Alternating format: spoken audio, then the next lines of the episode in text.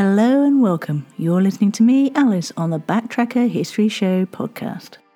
Join me as we go delving through the archives to find out about people, places, and events that happened in the past. These were stories that were big news in their day, but are largely forgotten now.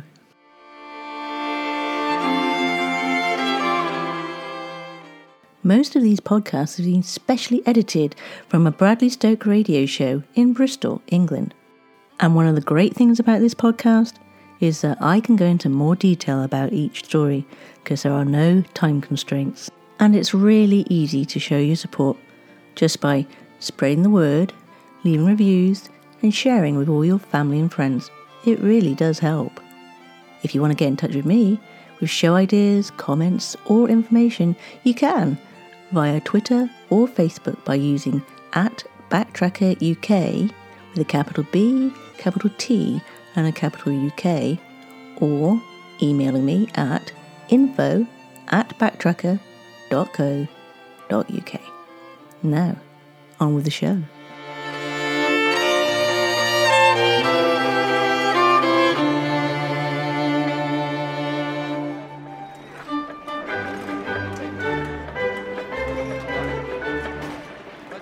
This show, we'll be travelling back to the 18th century, where I will be introducing you to a woman of exceptional talent who worked her way up from nothing to become a famous national British romantic poet. I'm talking about Ann Yearsley, known also as Lactilla or the poetical milkwoman of Bristol, who was one of only a few working class women of the era to gain prominence as a writer. She was born in Bristol to John and Anne Cromartie on the 8th of July 1753. Anne worked in childhood as a milkwoman, just like her mother, who was one of those milkwomen who came every morning into Bristol from the neighbouring farms, carrying pails of milk on her head and shouting in the streets, letting people know that fresh milk was available to buy. She brought Anne up to follow the same trade, but she was an unusual sort of milkwoman as she was fond of reading and would borrow books from her patrons. She had her own thoughts on life and death and would walk with Anne in Clifton churchyard, making up tales and commentary from the inscriptions on the tombs. This may well be the origin of Anne's preoccupation with death and its darkness. Anne, in turn, began to read, and with such poor equipment as she had, to think and write. She received no formal education, learning how to write from her brother. One source says that they would borrow books from a circulating library. Bristol's first circulating library opened in 1728. It's more likely, though, that she received books borrowed from her mother's employers. Anne later developed a taste for the works of Edward Young and John Milton. Her mentor, Hannah More, exclaimed after she discovered her talent she had never even seen a dictionary. Anne Jr. married a poor yeoman farmer, John Yearsley, in 1774 when she was 21, and together they raised six children. She would spend the next 10 years developing her writing skills, whilst at the same time carrying out the hard duties of a farmer's wife and looking after her large brood.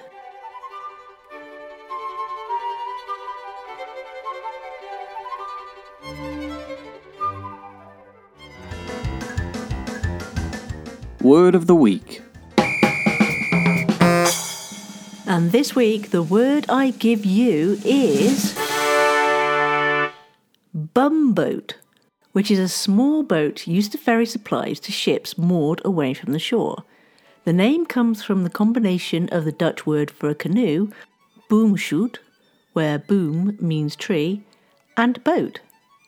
In Tobias Smollett's 1748 novel, The Adventures of Roderick Random, a bumboat woman conducts business with sailors imprisoned on board a pressing tender moored near the Tower Wharf on the Thames River, London. In HMS Pinafore, W.S. Gilbert describes Little Buttercup as a bumboat woman. And in Singapore, the term bumboat is applied to small water taxis and boats that take tourists on short tours.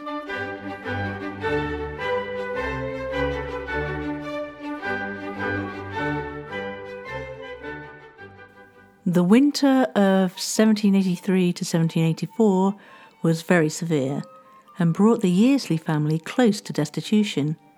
Anne was discovered by a benevolent gentleman destitute in a stable in Clifton with her husband and four surviving children.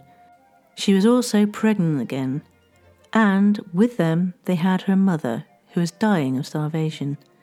After her child was born, Anne went back to becoming a milkwoman, selling milk door to door in Bristol, an occupation she had a lot of experience in.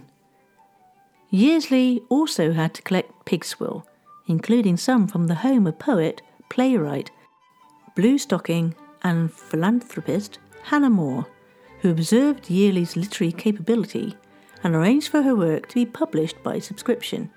And this is what she said about Anne. Her writing excited my attention because it breathed the genuine spirit of poetry and rendered still more interesting by a certain natural and strong expression of misery that seemed to fill the head and mind of the author.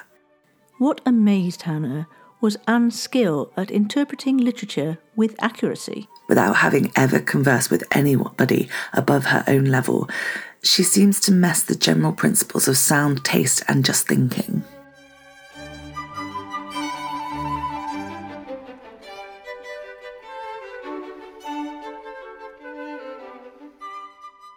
Yearsley's first collection, Poems on Several Occasions, contained poems exploring the themes of death, night, solitude, friendship, and religion, and it brought her quick success. The collection includes Clifton Hill, written in January 1785, exactly a year after she was discovered destitute, and it begins In this lone hour, when angry storms descend, and the chilled soul deplores her distant friend, when all her sprightly fires inactive lie, and gloomy objects fill the mental eye. Through More's patronage, Yearsley's poetry attracted more than 1,000 subscribers, including the Prime Minister, William Pitt, and Georgiana, Duchess of Devonshire. The poems brought Yearsley fame and fortune, but it was the very public falling out with her patron, Hannah More, which followed almost immediately after, which brought notoriety and infamy, which would dog her not only for the rest of her life, but for the next 200 years, during which her works would be dismissed and her character destroyed. Yearsley accused More of defrauding her when More invested the profits, around £380, in a trust. The two fell out, but Yearsley eventually recovered the money. More always said that she was more concerned with making sure her protege survived rather than got rich, knowing what a poor state she had found her in not long before.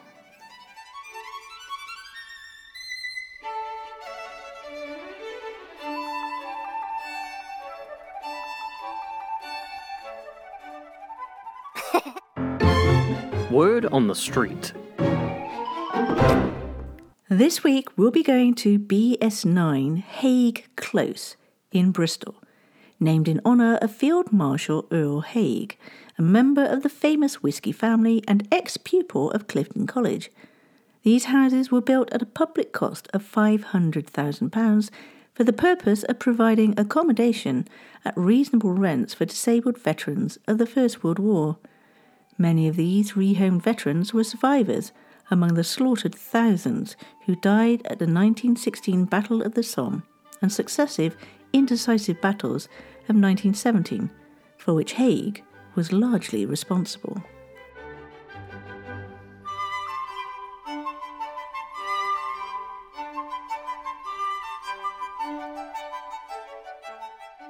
Two years after the financial controversy with Hannah More, and supported by the Earl of Bristol, Yearsley published poems on various subjects, and 12 years later, The Rural Lyre, a volume of poems, which came out in 1796. Before this, she wrote a piece decrying the slave trade, which of course was huge business in ports like Bristol. In 1788, she published a poem on the inhumanity of the slave trade, and this became one of her most well known pieces of work. Here is just a part of this long poem, where she describes the torment felt by the slaves. The dingy youth comes on, sullen in chains. He smiles on the rough sailor, who aloud strikes at the spacious heaven, the earth, the sea, in breath too blasphemous, yet not to him blasphemous, for he dreads not either. Lost in dear internal imaginary, the soul of Indian Luco rises to his eyes. Silent, not inexpressive, the, store, the strong beams with eager wildness, yet curse on the toil spread by a Christian hand to rob the Indian of his freedom. Curse on him who from a bending parent steals his dear support of age, his darling child. This poem appeared really early in the poetic campaign against the slave trade and depicts an enslaved African taking violent action against the British planter and encourages the reader to sympathise with the African, which was a stance that would surely have shocked many contemporary readers. Yearsley may have developed this political stance because Hannah More was among the noted Bristol women who campaigned against the Bristol slave trade.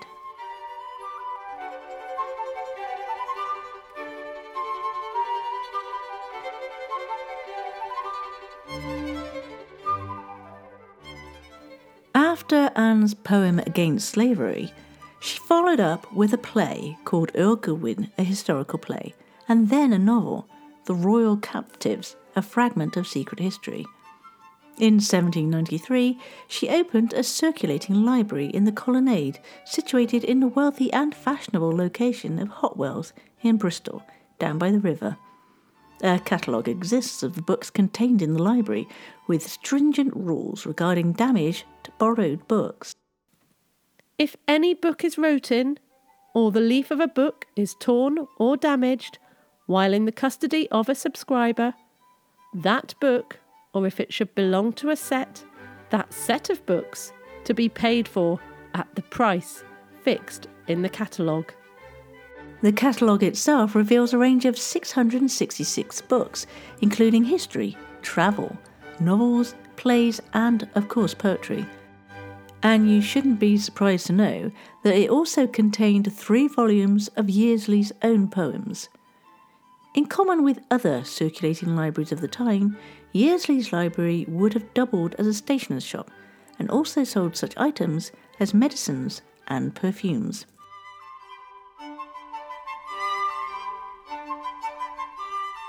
Despite being seen in general as an uneducated poet, Ann Yearsley had done rather well for herself.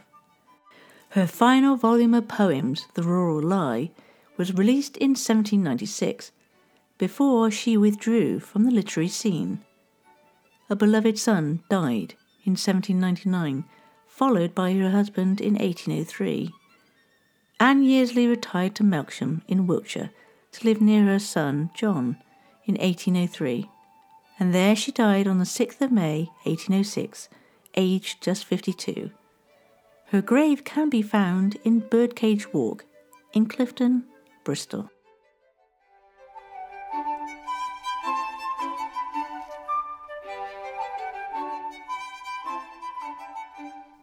Light the candles, get yourself a fresh cup of something hot or a glass of something chilled, and settle back to enjoy a selection of 100% spoiler free book reviews. Whether you're a fan of cozy mysteries, horror, romantic comedies, science fiction, or anything else you might find on the bookcase, being bookish is a great place to start. Join me, your host Ray, as I take a joyride through the books on my bookshelves and journey into new territories with recommendations every week. You may even hear a few interviews with authors along the way. Find every episode of Being Bookish wherever you find your podcasts.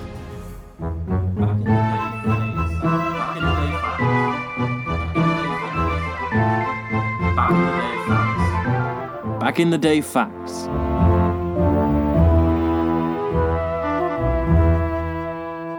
And let's start off with the 26th of November 1914, when HMS Bulwark is destroyed by a large internal explosion, with the loss of 741 men near Sheerness. Also on the 26th of November, but in 1922, Howard Carter and Lord Carnarvon become the first people to enter the tomb of the pharaoh Tutankhamun in over 3,000 years. On the 27th of November 1895, at the Swedish Norwegian Club in Paris, Alfred Nobel signs his last will and testament, setting aside his estate to establish the Nobel Prize after he dies. On the 28th of November 1972, Claude Buffet and Roger Bontemps are guillotined at La Santé prison, becoming the last execution in Paris. Both men had been convicted of the murders of prison warder Guy Girardot and prison nurse Nicole Comte in 1971, whom they had taken hostage while Buffet was already serving a life sentence. On the 29th of November 1963, I Want to Hold Your Hand, recorded in October the 17th, 1963, is released by the Beatles in the United Kingdom.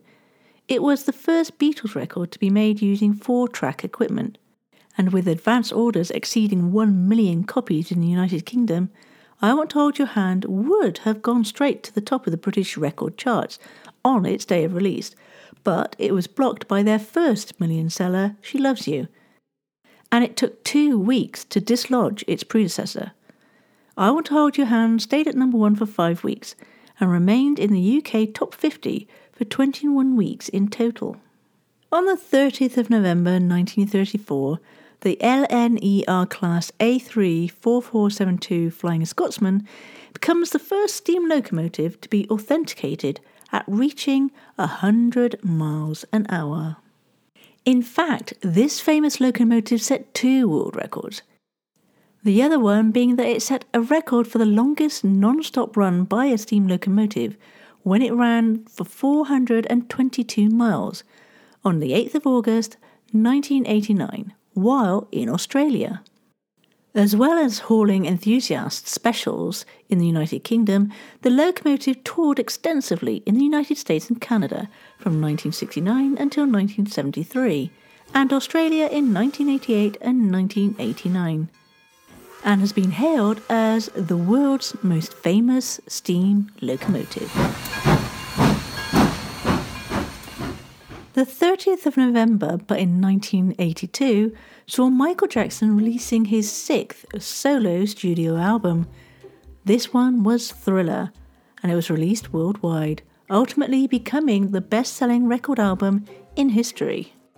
With sales of over 70 million copies worldwide, it's been certified at 34 times platinum by the Recording Industry Association of America. It won a record breaking eight Grammy Awards at the 1984 Grammy Awards, including Album of the Year, while Beat It won Record of the Year. Jackson also won a record breaking eight American Music Awards at the 1984 American Music Awards, and the album had been a frequent inclusion in lists of the greatest albums of all time. In 2008, it was inducted into the Grammy Hall of Fame and in the same year, the Library of Congress added it to its National Recording Registry of culturally, historically, or aesthetically significant recordings. And lastly, on the 1st of December 1941, Emperor Hirohito of Japan gives his tacit approval to the decision of the Imperial Council to initiate war against the United States.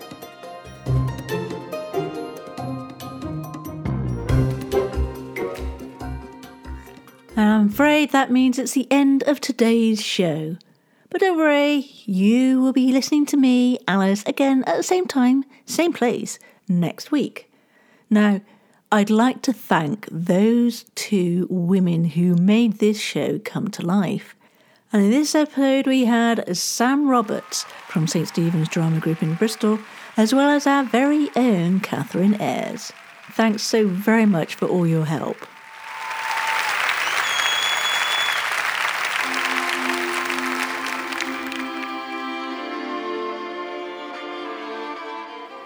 Thank you once again for listening to me, Alice, on the Backtracker History Show. If you'd like to get in touch with me, you can find me on Twitter or Facebook by looking up at Backtracker UK with a capital B, a capital T, and a capital UK. I also occasionally post onto TikTok and Instagram. So do come along and find me because it's amazing to hear from you and get some feedback or even ideas for future shows. As a small independent podcaster, your help and support is always appreciated. And one way you can do that is to rate the show wherever you get your podcasts. Leaving a review also helps as it gives other people an idea of what the show's about. The show is regularly released on Mondays. So until next time, guys, take care and look after each other.